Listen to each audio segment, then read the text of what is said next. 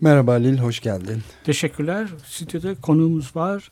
Michael Hart, e, Antonio Negri ile birlikte yazdıkları İmparatorluk ve Çokluk başta olmak üzere birlikte yazdıkları kitaplar e, yeni toplumsal akımlar için, hareketler için bir tür yol gösterici olmuştur. Çok önemli bir düşünür, politik düşüncenin önde gelen isimlerinden bir tanesi. Boğaziçi Üniversitesi'nin düzenlediği Boğaziçi Chronicles kapsamında İstanbul'daydılar bir süre ve bugün de bizim Açık Radyo'da konuğumuz. Many Siyaset thanks. felsefecisi evet. olarak Many thanks for coming and giving Geldiniz ve bize bu mülakat fırsatını verdiğiniz için teşekkürler. Thank you for having me. Hmm. We're very glad to have you here. Burada olduğunuz için mutluyuz Michael. Lisans diplomanız mühendislik olmasına rağmen sonradan siyasete yöneldiniz ve şu an 21. yüzyılın önde gelen siyaset felsefecilerinden biri olarak değerlendiriliyorsunuz. Mühendislikten siyasete bu kayma nasıl oldu? Bize biraz bunu anlatabilir misiniz? 18 yaşında biri olarak dünyayı değiştirmenin yolunun um, tatbiki olduğunu, bir şeyleri yaparak değiştirmenin mümkün olacağını düşünüyordum. Dolayısıyla mühendislik bana en mantıklı şey gibi göründü. Hatta üniversitede siyaseti pek sevmezdim. Uh, Bizim üniversitede siyaset yapan öğrenciler bana şöyle gelirdi. Sadece konuşuyorlar, hiçbir şey yapmıyorlar. Ben uygulamalı, tatbiki bir şeyler yapmak istedim. 1980'lerin başında enerji krizi vardı ve o dönemde ben uh, alternatif enerjinin gerekliliğine ve önemine inanmıştım.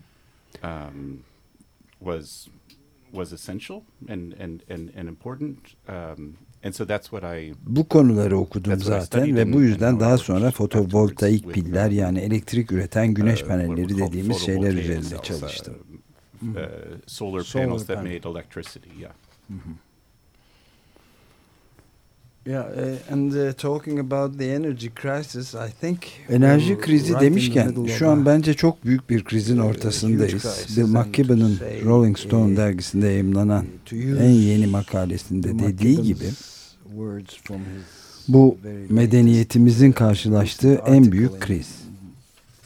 The magazine Rolling Stone Uh, the biggest crisis our civilization has ever faced. So uh, I really would like to ask you about Size şunu sormak isteriz. Yani dünyadaki son kitle hareketlerinin yani 21. yüzyılın ilk 10 yılından sonra uh, başlayan ve günümüzde de devam eden tüm kitle hareketlerini yakından takip ediyorsunuz. 21st century the mass movements all around the world starting with Tunisia maybe. Tunus'la başlayan And then, uh, the tahrir tahrirle devam eden Arap Baharı'nı uh, Occupy.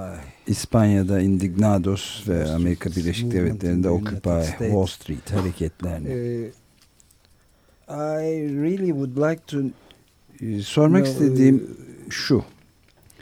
It's a sort of a one leg benim Tek. düşünceme göre bu tabir caizse tek bacaklı bir şey.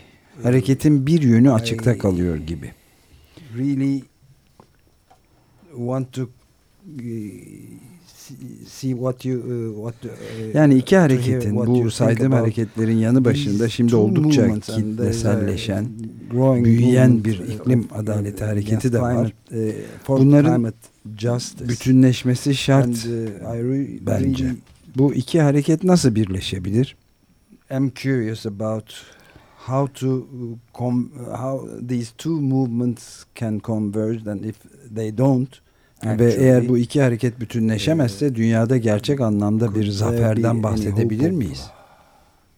Real uh, victory so to say.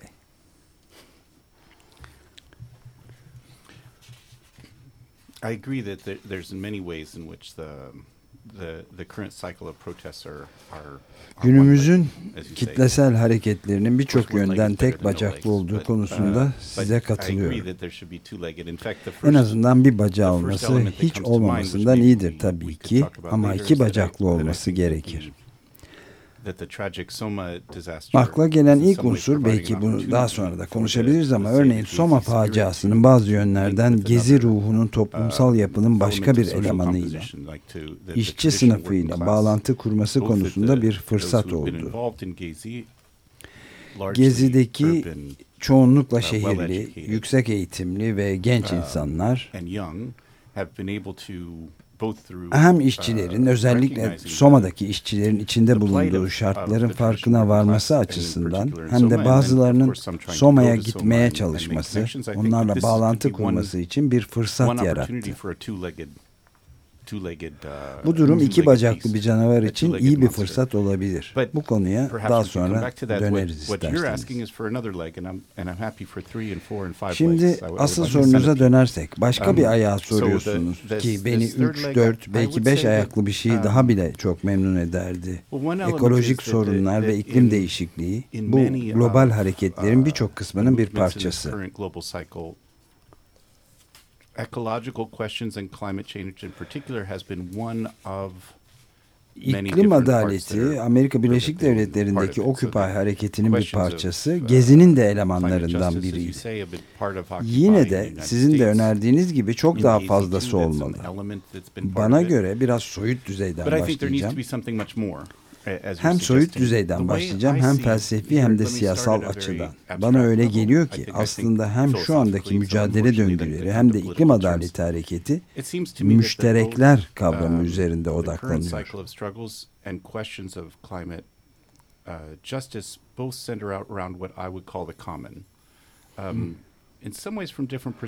Bazı açılardan farklı perspektifleri olsa bile ilk uh, kez 2009 Kopenhag İklim Zirvesi'nde net olarak fark ettiğim bir şey oldu bu.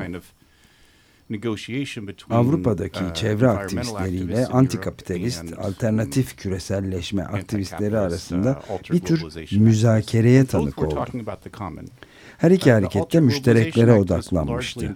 Alternatif küreselleşmeci aktivistler çoğunlukla maddi olmayan malların paylaşımından, müzik gibi, dijital kodlar, bilgisayar kodları veya fikirler gibi şeylerin özelleştirilmesine karşıydılar ama aynı zamanda bunların herkese açık, erişime açık, özgürce paylaşılan, kolektif olarak um, yönetilen şeyler olmasını da savunuyorlardı.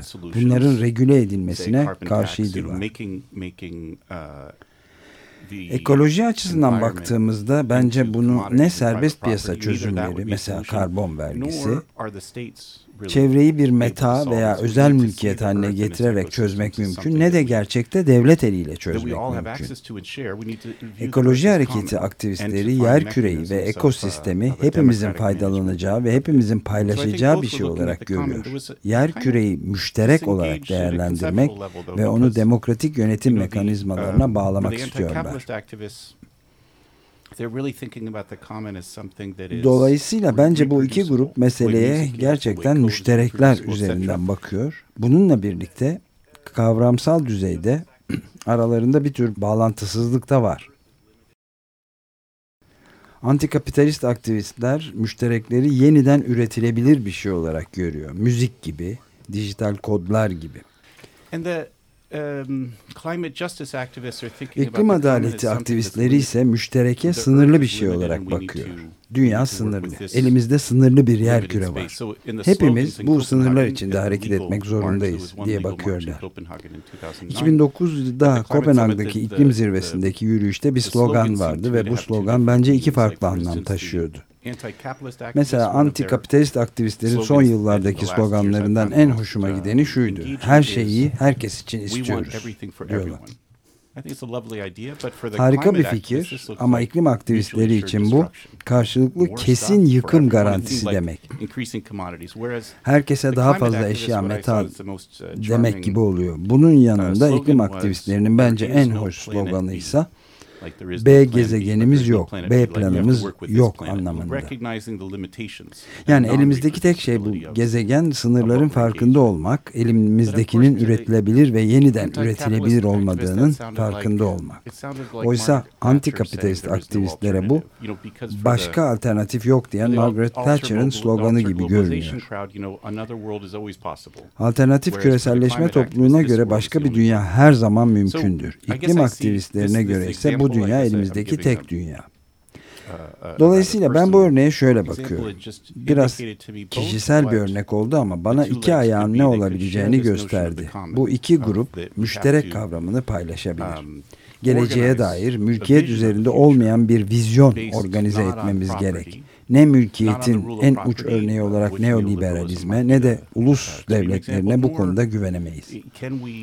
Bu sorunlar için demokratik çözümlere ihtiyacımız var. Bu iki farklı uh, formdaki müştereki birbirine eklemleyebilmek için kavramsal düzeyde bile daha yapılacak çok iş var. Bunu felsefi bir şekilde söyledim ama bence bu aktivizmin aktivizmin bir sorunu aynı zamanda. Müşterek bir dünyanın nasıl inşa edileceği, nasıl yönetileceği, kolektif ve demokratik bir şekilde nasıl idare edileceği konularındaki bu farklı iki kavramın nasıl nasıl birbirine eklemleneceği meselesi yani. Manage it to it collectively and democratically.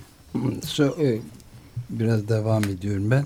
E, to uh, take it a bit further to the prag practical side İşin uygulama kısmını biraz daha ileri götürürsek buna bağlı bir sorum daha olacak size. Gezi, Gezi protestoları zamanında şöyle tuhaf bir tesadüf oldu. Dünyanın her yerinden iklim aktivistleri İstanbul'da toplanmıştı. Bu ikisinin zamanı çakıştı.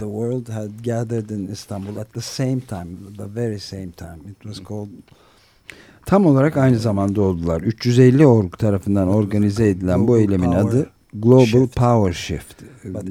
Global eksen kaymasıydı küresel eksen kayması. Benim de iklim aktivistlerine bir konuşma yapma şansım olmuştu ve buna uh, Gezi Parkı protestosunun ve küresel iklim hareketinin hikayeleri arasındaki noktaları birleştirip tamamlamak adını verdim. Connecting the dots between the two narratives of the Gezi İki hikaye arasında. Gezi Parkı protestocuları veya kendilerinin hoşlandığı terimle söylersek direnişçiler de dünyanın her tarafından gelmiş olan genç iklim aktivistleri de aslında bir paranın iki yüzü gibiler.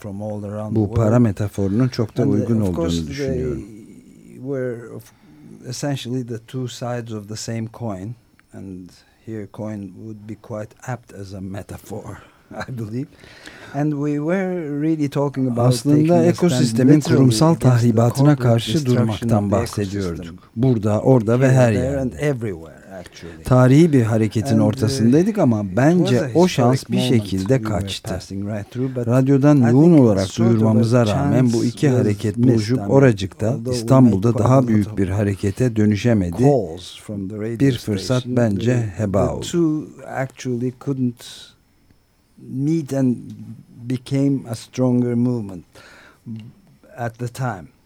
But now uh, we're as we're talking today Şu an bugün biz bu kaydı yaparken yazar ve aktivist Bill McKibben herkesi New York'a tırnak içinde silah başına çağırıyor. Medeniyetin karşı karşıya olduğu bu en büyük krizle ilgili olan bunu kendisine veya çocuklarına kanıtlamak isteyen veya bu konuyu umursayan herkesi New York'a 20-21 Eylül'de gerçekleşecek Birleşmiş Milletler Liderler İklim Zirvesini izlemeye ve aktivizme çağırıyor. Ban Ki-moon inisiyatifine davet ediyor. Siz ne dersiniz bilmiyorum ama Bence bu uh, İkinci Dünya Savaşı'nın başındaki 1930'lardaki Nazizm ve Faşizm karşıtı direniş gibi bir direniş olmalı. Yoksa uğrunda mücadele edecek bir gezegenimiz olacağı bile şüpheli. Bu konudaki yorumunuz nedir? Uh, Second World War in the 30s. Otherwise, uh, we will know we could simply be without a planet to make any struggle upon. What would you, how would you comment on this? I, I, I agree ciddiyeti konusundaki analojinize katılıyorum. Tabii ki silahlanmaktan bahsetmediğinizi biliyorum. Evet take up arms in the same way that the anti I know of course you don't and, and that Tabii ki öyle bir şeyden bahsetmiyorsunuz. Biliyorum bunu diyor. Ama öyle demiyorsunuz ama yine de böyle bir çağrı bir tür baskı oluşturuyor. Mesela 1970'lerde birçok sol uh, terörist grup antifaşist analoji kullandı. Hatta böyle kabul etti. Dediler ki devlet hala faşist olduğuna göre mesela Alman Bader-Meinhof söyledi bunu. Arada bir Kızıl Tulaylar da söyledi silahlanmış bir antifaşist direniş olması gerekir çünkü siyasi olarak cevap veremiyoruz dendi. Devlet faşist derken siyasi baskıyla cevap veremiyoruz. O zaman da sadece askeri baskıyla karşılık verebiliriz dendi.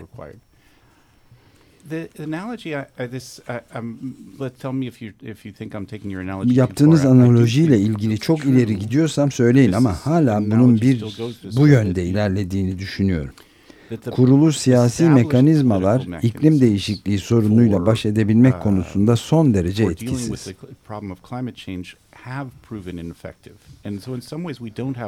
Dolayısıyla geleneksel siyasi yollarla bazı konularda siyasi çözümlere ulaşamıyoruz. Tabii ki başından beri faşist direnişçilerin dediği şekilde tırnak içinde silahlanmaktan bahsetmediğinizi biliyorum elbette. Bana göre en azından anlamlı olan bu konuda hangi güçlerin veya silahların etkili olabileceğini anlamamız gerektiğini bilmemiz.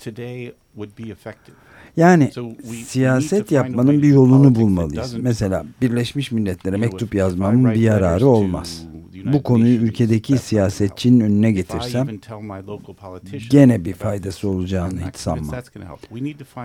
Bu konuya cevap olacak yeni siyaset yapma biçimleri bulmalıyız. Bence iklim değişikliğinin karşılaştığı en büyük trajedilerden biri var olan siyasi güçlerin bu konuda aciz kalması. Birleşmiş Milletler'e güvenemeyiz. Kendi ulusal hükümetlerimize güvenemeyiz. Kendi yerel yönetimlerimize güvenemeyiz. Yani bu konuda bir şeyler yapabilseler de çok iyi olurdu elbette ama var olan siyasi kanalların iflas etmiş ve ne kadar aciz olduklarını fark ettik artık sanırım. Gerekeni yapabilecek yeni siyasi güçleri hayal etmeli ve yaratmalıyız. Çünkü tarihsel olarak bakarsak Bill McKibben'ın da not ettiği gibi şu anda insanlığın felç halinde olduğuna bir türlü harekete geçemediğine tanıklık ediyoruz ve şimdikiler aciz olduğu için yeni siyasi mekanizmalar bulmak bulmamız şart. Yeah, exactly. And so we need to find find new mechanisms for political action because the existing ones are are are incapable. So uh, and the. Uh, I mean, uh, unless we open up some space, he says. Yani biraz daha devam edersek, McKibben kendimize biraz yeni alan açamadığımız sürece bu tumturaklı laflarla harika tasarlanmış şık web siteleriyle filan daha fazla idare edemeyiz artık durumu diyor. McKibben'ın başını çektiği 350 o grubu Amerika Birleşik Devletleri üniversite ve kolejlerinin fosil yakıt şirketlerine yapılmış yatırımlarını geri çekme hareketini yürütüyor ve bazı başarılar da kazanıyorlar. Ayrıca işte Birleşmiş Milletler'in bu büyük zirve toplantısı çağrısında aktivistleri çağırıyorlar. Belki artık bu tür kavramlarla düşünmeliyiz. Ayrıca yazar ve aktivist Naomi Klein da geçen seneki bir yazısında bir tür devrim ihtiyacından söz ediyor. Bazı önemli iklim bilimciler bir silahsız devrim gerçekleştiremezsek gerçekten hapım yuttuğumuzun resmidir diyorlarmış. Yani gerçekten böyle konuşuyorlarmış. Uh, the climate scientists uh, are saying that uh, unless a real without arms uh, unarmed revolution we will be done for. I mean, actually. Mm-hmm. Uh, that seems. I mean, that seems true to me. And um, bana da bu doğru gibi geliyor. Hangi güç mekanizmalarının mümkün olduğunu da düşünmek I, I gerek tabii. One also has to think about what what mechanisms of of force are possible. Um, Şimdiki um, yani var olan siyasi kurumların ve siyasi güçlerin hareketlerini değiştirmek için um, yapılacak baskının işe yarayacağına güvenmek konusunda son derece kuşkuluyum. Political institutions and the political forces. Hmm. Yeah, so let's think of an analogy. I, I remember, evet, şimdi bir analoji düşünelim. 2003'ü um, hatırlıyorum. 15 Şubat'ta Irak'ın işgaline karşı, istilasına karşı dünya çapında bir uh, eylem günü olmuştu. En büyük ve en önemli global toplumsal hareketlerden biriydi dünyadaki. Türkiye'de dahildi. Ve ertesi gün 16 Şubat'ta New York Times baş makalesinde şöyle yazıyordu. February 16th in the New York Times, the, the lead article said there, there is a Şimdi ikinci bir süper güç var yeryüzünde. O da global kamuoyu, dünya kamuoyu. Çok umut vericiydi bu. Siyasetçiler üzerine yeterli baskıyı kurabilirsek savaşı durdurulabilecektik. Tabii ki savaşa engel uh, olamadık. Ayrıca Türk halkının son derece saygı duyulacak onurlu karşı çıkışı bence çok önemliydi ama yine de istila ve işgal gerçekleşti. En büyük trajedi bunun ne kadar büyük bir trajedi olacağını baştan görmemizdi. Bu durum bize bir yerde gerçeği gösterdi. Şubat 2003 yılında sokaklara dökülen onca insana bakın yine de Amerikan işgali gerçekleşti. Yani aslında yaşanacak trajediyi önceden görüp organize olup herkese bunu anlattık ve yine de bu acılar yaşanmak zorunda kaldı. Benim korkum bu konuda da aynı şeyin olması. 20 Eylül günü büyük ve global bir eylem yapılabilir. Dünyanın her yerindeki kentlerde milyonlarca insan sokaklara dökülebilir ve gene de gereken dönüşüm gerçekleşmeyebilir. Naomi Klein, Naomi Klein eğer devrimle siyasi sürecin dönüştürülmesini kastediyorsa um, gereken budur tabii bence. Exactly. Tam da böyle. Evet, gereken işte bu. Uh, Kamunun taleplerine cevap verebilmesi için mevcut siyasi güçlere güvenmek yerine çok daha temelden bir dönüşüm olmalı bence. Bu aslında bir um, yolu düşündürüyor.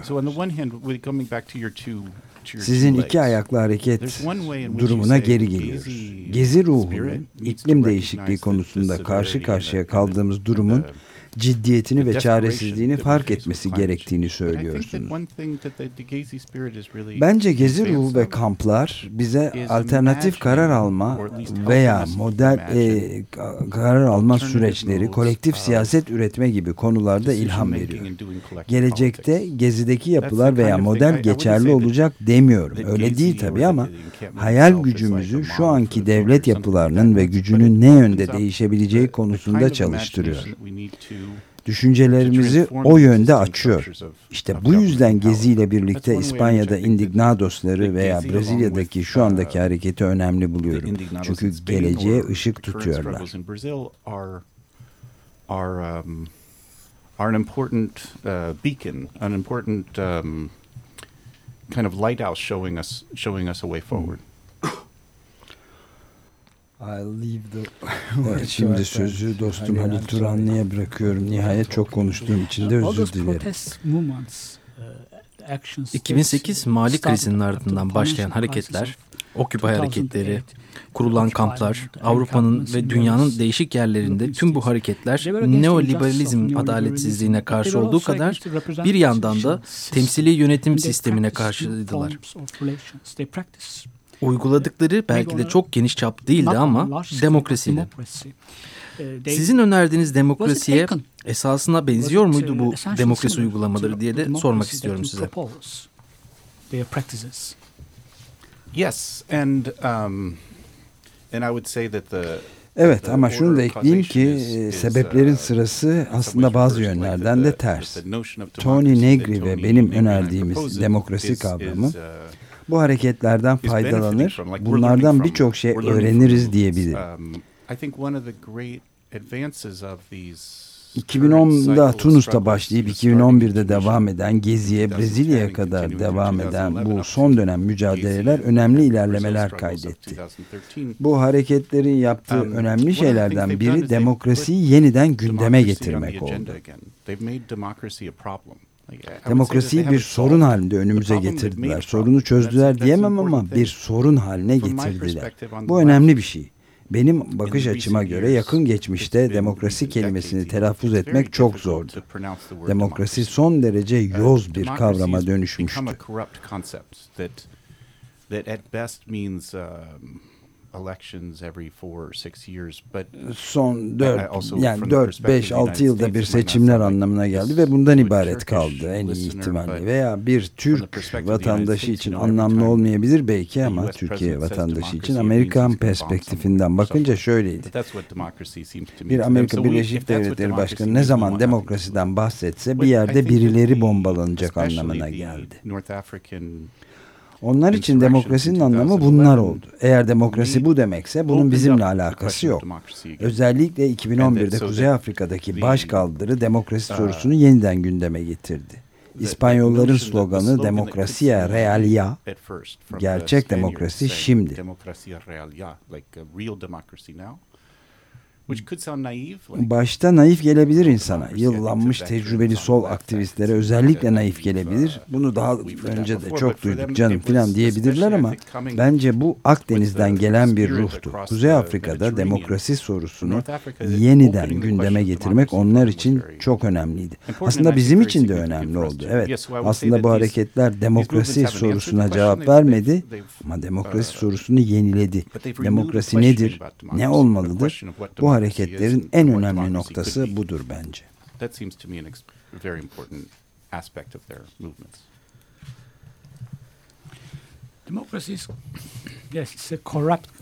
Demokrasi artık çürümüş ve yozlaşmış bir kavram. Siyasi partiler, siyasetçiler ve tüm kurumlarıyla. Ne var ki demokrasiden feragat edemeyiz. Onu tanımlamamız gerekir. Yeniden tanımlamamız yeni temeller ve kaide üzerine oturtmamız, yeniden tesis etmemiz gerekir. Nasıl yeniden tesis edebiliriz? Gerçek demokrasiyi veya radikal demokrasiyi veya nasıl tanımlarsınız öyle işte anayasa ile mesela. Uh, Siyasi mücadelenin önemli bir kısmının kavramlar üzerinden yürütülen mücadele olduğu konusunda sizinle aynı fikirdeyim. Sanırım şu an süre giden mücadeleler, yozlaşmış olan demokrasi kavramı ve siyasi lügatımızda yer alan yozlaşmış kavramlar üzerinden yürüyor. Özgürlük de aynen bu şekilde ele alabileceğimiz um, başka bir kavram. Demokrasiyle ilgili olarak küçük ölçekli bile olsa eylemlerde edinilen tecrübenin önemli bir etkisi olduğuna inanıyorum. Örneğin Türkiye'de oluşan forumlar son derece sağlıklı bir gelişme. Düşünsenize um, demokrasinin kendisi etkin katılım demek zaten. Uh, Başkalarının bizim adımıza konuşması değil. Başkalarının bizim adımıza konuşması, bizi temsil etmesi durumu da vekillik, temsil sorununu veya bunların reddi konusunu beraberinde getiriyor that mandate against others speaking in our name uh, that, that goes along with the Bununla at başı giden diğer bir önemli yön de siyasete duyduğu tiksintiden ya da bıkkınlıktan dolayı kendilerini yıllardır siyaset dışına çekmiş olan kişilerde geçen yıl görünen ani politikleşme olayı ve bu süreçte görünen büyük artış. Ve bu bence demokrasi meselesinin, demokrasinin devam eden inşa sürecinin bir parçası part of the, the, the issue of democracy, the construction of democracy going on? Uh, well, uh, Peki daha önceki tartışmamıza geri uh, dönecek olursak yine Bill McKibben uh, rasyonel bir dünyada kimsenin gösteri yürüyüşü yapmasına gerek olmaz zaten diyor. Ama ne yazık ki bu rasyonel bir dünya değil. Rasyonel bir dünyada siyasetçilerin mesela bilim insanlarını can kulağıyla dinlemeleri gerekir. Onlar küresel iklim değişikliği için ilk defa ta 25 yıl önce alarm verdiğinden beri. Fakat dünyamızda akıl ve bilim tartışmayı kazansa da savaşı kaybetti diyor Fosil yakıt endüstrisi herhalde insanlık tarihinin en zengin girişimi olmanın verdiği güçle yapılması gerekenleri, alınması gereken önlemleri geciktirdi durdu. Her şey için çok geç olana kadar erteledi. Şimdi mesela Türkiye'de Soma'daki faciaya kadar genişletebiliriz bu konuyu. Soru şu, sokaklara dökülmek çok gerekli ama bu nasıl organize edilebilir? Uh, Bunu nasıl organize etmeliyiz? In, in inverted commas of course. So taking to the streets is very much necessary but how could we organize it? How should we organize it? Well, first it's important Uh, Öncelikle McKibben'ın dediği gibi siyaset akıl yönetmiyor. Siyaseti. Siyaset çıkar gözeten bir alan. Siyaset aynı zamanda ve hatta esasında etkiler, uh, etik ve tutkularla ilgilidir. Toplumsal hareketler kısmen sokakta olmakla, kısmen de çadırlarda, kamplarda olmakla anlam bulur. Kamplarda bir arada olma duygusunun insana verdiği neşe ve coşku mesela. ve bunun keşfedilmesi, hırsların ıslah edilmesi, Sonra sadece öfke değil sevgi. Bence gezinin en önemli yanlarından biri de bu. Birlikte olmanın hazzı ve bunun keşfedilmesi. Uh, Siyasetin etkileme veya hırslar üzerine kurulu bir alan olduğunu öneren birinci kısma katılıyorum. Bunu kötü anlamda da söylemiyorum. Ben siyasetin akıl ve bilim üzerine kurulmuş katı bir alan olmasını tercih um, etmezdim doğrusu. İkinci konuysa rasyonellik ve çıkarlar. Birçok iklim bilimci Bill McKibben da aralarında sermayenin gücünü dışarıda bırakmakla kalmıyor Aynı zamanda zenginliğin gücünü de tam hesaba katmıyorlar. Yani var olan siyasi güçlerin fosil yakıtçılara karşı harekete geçmemeleri benim için sürpriz değil. Karlarının büyük bir kısmı oradan geliyor. Yani bence sorunu doğrudan iklim değişikliği veya fosil yakıta dayalı olarak yöneltemeyiz. Aslında bunun temelini oluşturan ekonomik sisteme yöneltmeli, ona saldırmalıyız. Bu daha farklı ve daha geniş alanda bir uh, mücadele ve sadece rasyonelliği içermiyor. Karlarına saldırmakla ilgili. Ee, zenginliklerine saldırmakla. Bence yoksulluk ve sömürüyle mücadele meselesi de bununla el ele yürümeli. İklim değişikliğine dikkat çekmek için bazı yönlerden daha uzun yolun doğru yol olduğu söylenebilir kapitalist birikime, kapitalist sömürgeciliğe, kapitalist kâra dikkat çekilmesi gerekiyor. Dinleyicilerimizden biri belki eski kafalı biri olduğunu düşünebilir uh, ama bence en önemli mesele ve en önemli düşman budur. Um, I mean that sounds maybe um, I wonder if a listener might think that I sound old-fashioned when I say that, uh, but that seems to me uh, ever increasingly the the most the the proximate, the most important um, issue and and and enemy. Ee, bir e, müzik shall we sure, just yeah. take, take, a, break? a yeah. short break ee, evet e, bir e, parça dinliyoruz arada Sue Garner'dan I Like the Name Alice adlı parçayı dinleyerek bir ara verdik. I Like the Name Alice adlı parçayı dinledik Sue Garner'dan. Ve devam ediyoruz. Cuma adlı Adamlar programı Açık Radyo 94.9 açıkradyo.com ya da .com ve konuğumuz Michael Hart. Evet, Michael Siyaset Hart, felsefecisi. Antonio Negri ile birlikte İmparatorluk ve Çokluk gibi kitapların yazarı Boğaziçi Üniversitesi'nin konuydu. Boğaziçi Chronicles kapsamında Aynı zamanda Açık Radyo'da da geldiler ve bizim de konumuz oldular. My next question is about Bir sonraki sorum komünizmle ilgili. Bir başka yozlaşmış kavram. Komünizmin dayanılmaz hafif, hafifliğinin tadını nasıl çıkarırız? Nasıl bir komünizm önerirsiniz veya öngörüyorsunuz? Yeniden tanımlanması gereken bir başka kavram daha. Another concept that needs a redefinition. I agree with you that the I mean when um, Size katılıyorum. Yani basında mesela komünizm dendiğinde benim anladığımın tam tersi anlamında kullanılıyor. Onlara göre devletin ekonomi ve toplum üzerinde tam kontrolü uh, demek oluyor komünizm. Söylediğim gibi benim anladığım bunun tam tersi. Son yıllarda düşündüğümde ve şimdi olan toplumsal hareketler perspektifinden bakınca komünizmi common yani müşterekler üzerinden değerlendirmenin komün kavramı üzerinden değerlendirmenin faydalı olacağını düşünüyorum.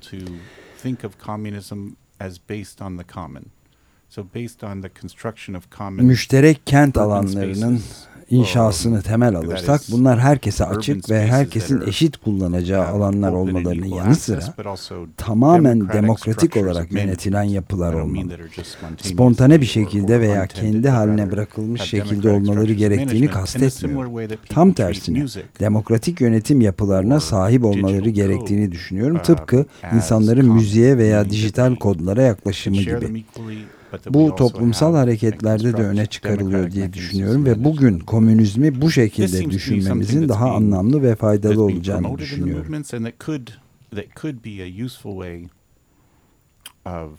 thinking communism, thinking communism in a way that makes sense today. Ama biliyorsunuz bir yandan da uh, komünizm gibi kavramlar geçmişten çok fazla yükle, bagajla geliyorlar ve veya bazı sosyal durumlarda veya uh, bazı kişilerle konuşurken onu bütün bu çağrışımlardan sıyırmak çok zor olabiliyor. Uh, Bazen yeni bir şey başlatmak, mesela yeni bir isim vermek daha doğru bir seçenek de olabilir.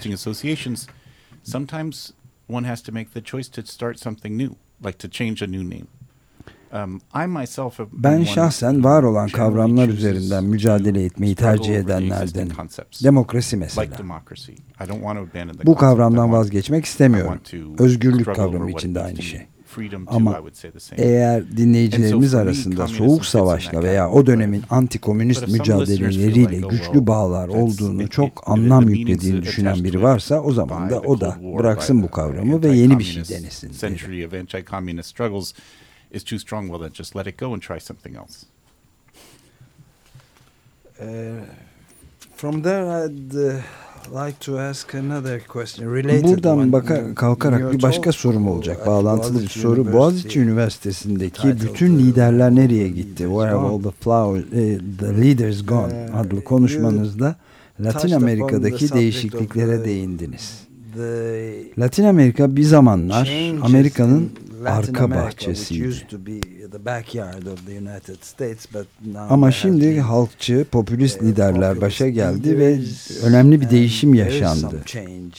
Bu değişim için çok daha iyi yönde diyebiliriz tabii. Uh, Ama son zamanlarda farklı şeyler de duyulmaya başlandı. Mesela Ekvador'da Rafael Correa'nın özgürlüklere yaptığı saldırılar gibi veya mesela Bolivya'da da görüyoruz beyazların, beyaz fatihlerin yönetiminden 500 yıl sonra ilk defa seçilmiş bir yerli lider olmasına rağmen olumsuz bazı gelişmeler yaşanıyor. Bunu Venezuela'ya Chavez ve onun ardından gelen lider için de söyleyebiliriz. Biraz açar mısınız bu konuyu? Freedoms and so on and also in Bolivia we see although the first indigenous leader has ever been uh, chosen after oh, 500 years or so of conquistador, still uh, there has been some uh, negative changes. Uh, we could uh, take this to Venezuela as well. I mean,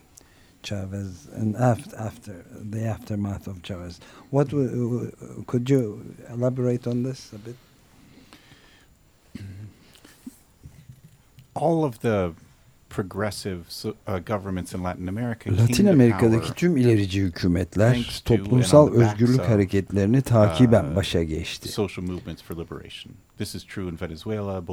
Bu Venezuela, Bolivya, Ekvador, Brezilya, uh, Arjantin hepsi için doğru. Belirtmeyi unuttuklarım da vardır aralarında mutlaka saymayı unuttuk.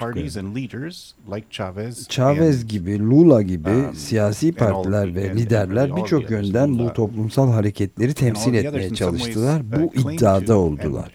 Ama toplumsal hareketler tarafından bakıldığında hareketi temsil eden lider iş başına geçince bizden bir yönetime geldi veya hareketimiz artık tam temsil ediliyor. Oh artık rahatız diyerek evine dönebileceğini um, sanmamak lazım.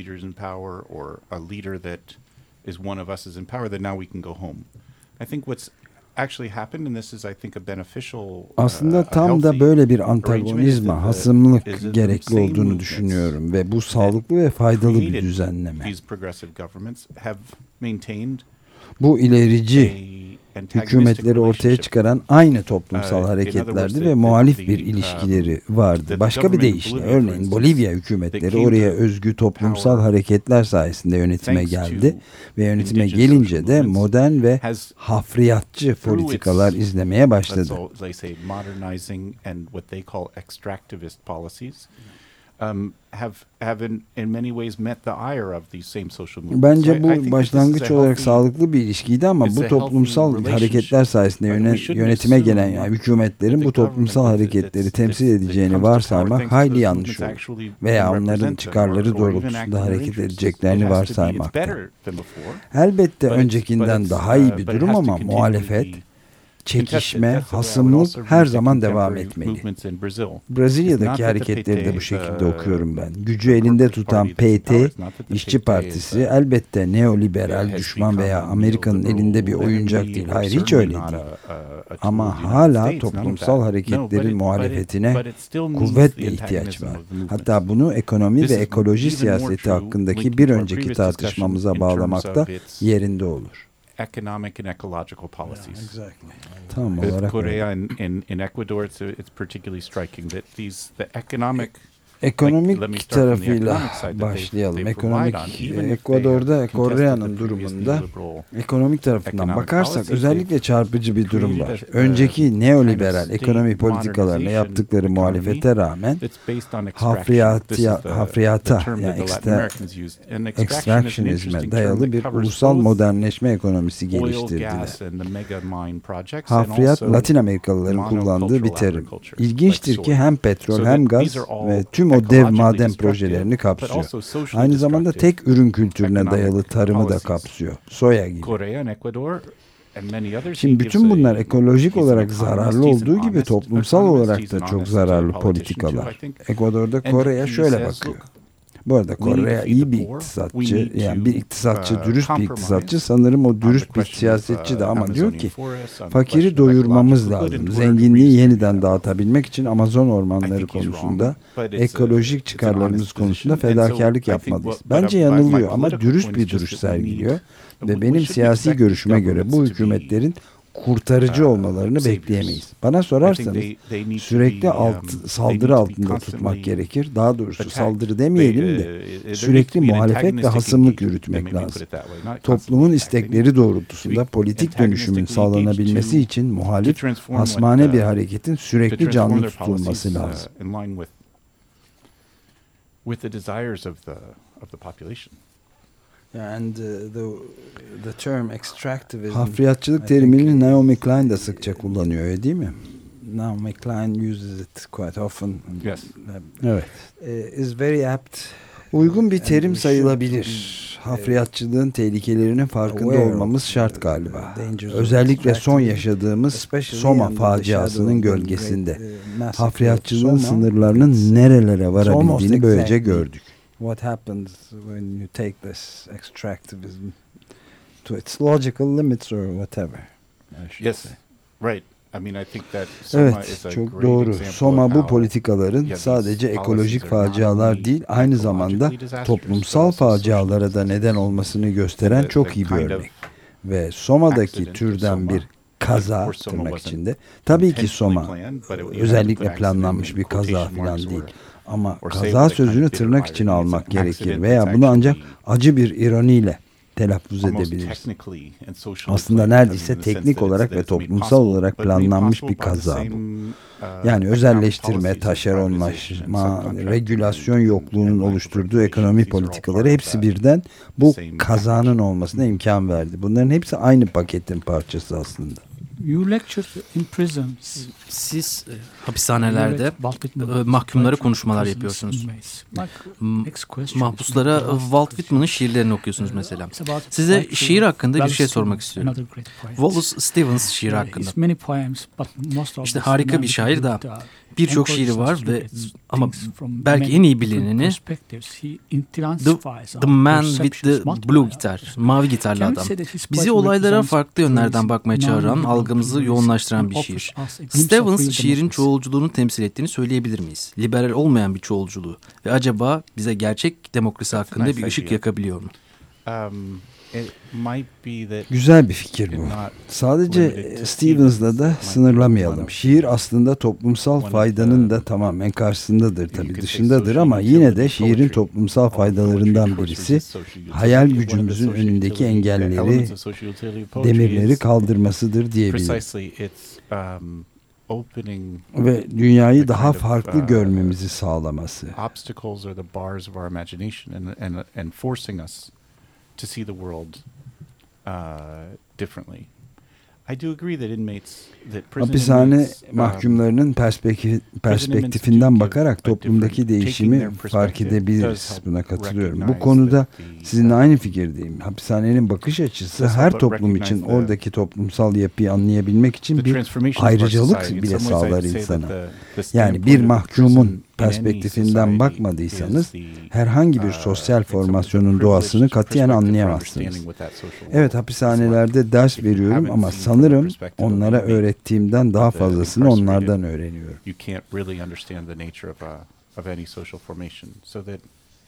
I mean, I do, I do teach in prisons, but I think I learn more from them than I teach them.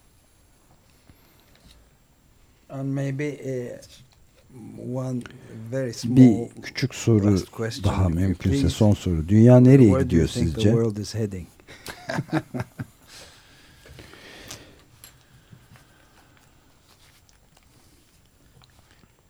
In the long term we are winning. Uzun vadede kazanıyoruz. But ama o uh, çok bilinen deyim yerindeyse uzun vadede hepimiz öleceğiz. Uh, in the long term we are all dead. Birçok yönden iklim değişikliği soruları aslında bu deyimde ifade edilen durumu çok daha belirgin hale getirdi. Yani sadece sen ben ölmekle kalmayacağız ama işler bu şekilde devam ederse hepimiz ölmüş olacağız. İnsanlık yok olacak veya değişime uğrayacak. Yani aslında uzun vadede kazanacak olmamız şu an hiç yeterli değil. Bu süreç hızlanmak zorunda yer küreyle yeni bir ilişki düzenlemek üzere demokratik karar mekanizmalarının hızla talep edilmesi ve hayata geçirilmesi gerekiyor. Düşündüğüm şey yer küreyi müşterek olarak kabul etmek ve onu sadece paylaşmakla kalmayıp ayrıca beraber idare ettiğimiz bir siyaset şekli işte bu yeterli hızda olmuyor uzun vadede kazanacağımızı fark ederek bu süreci hızlandırmamız gerekiyor.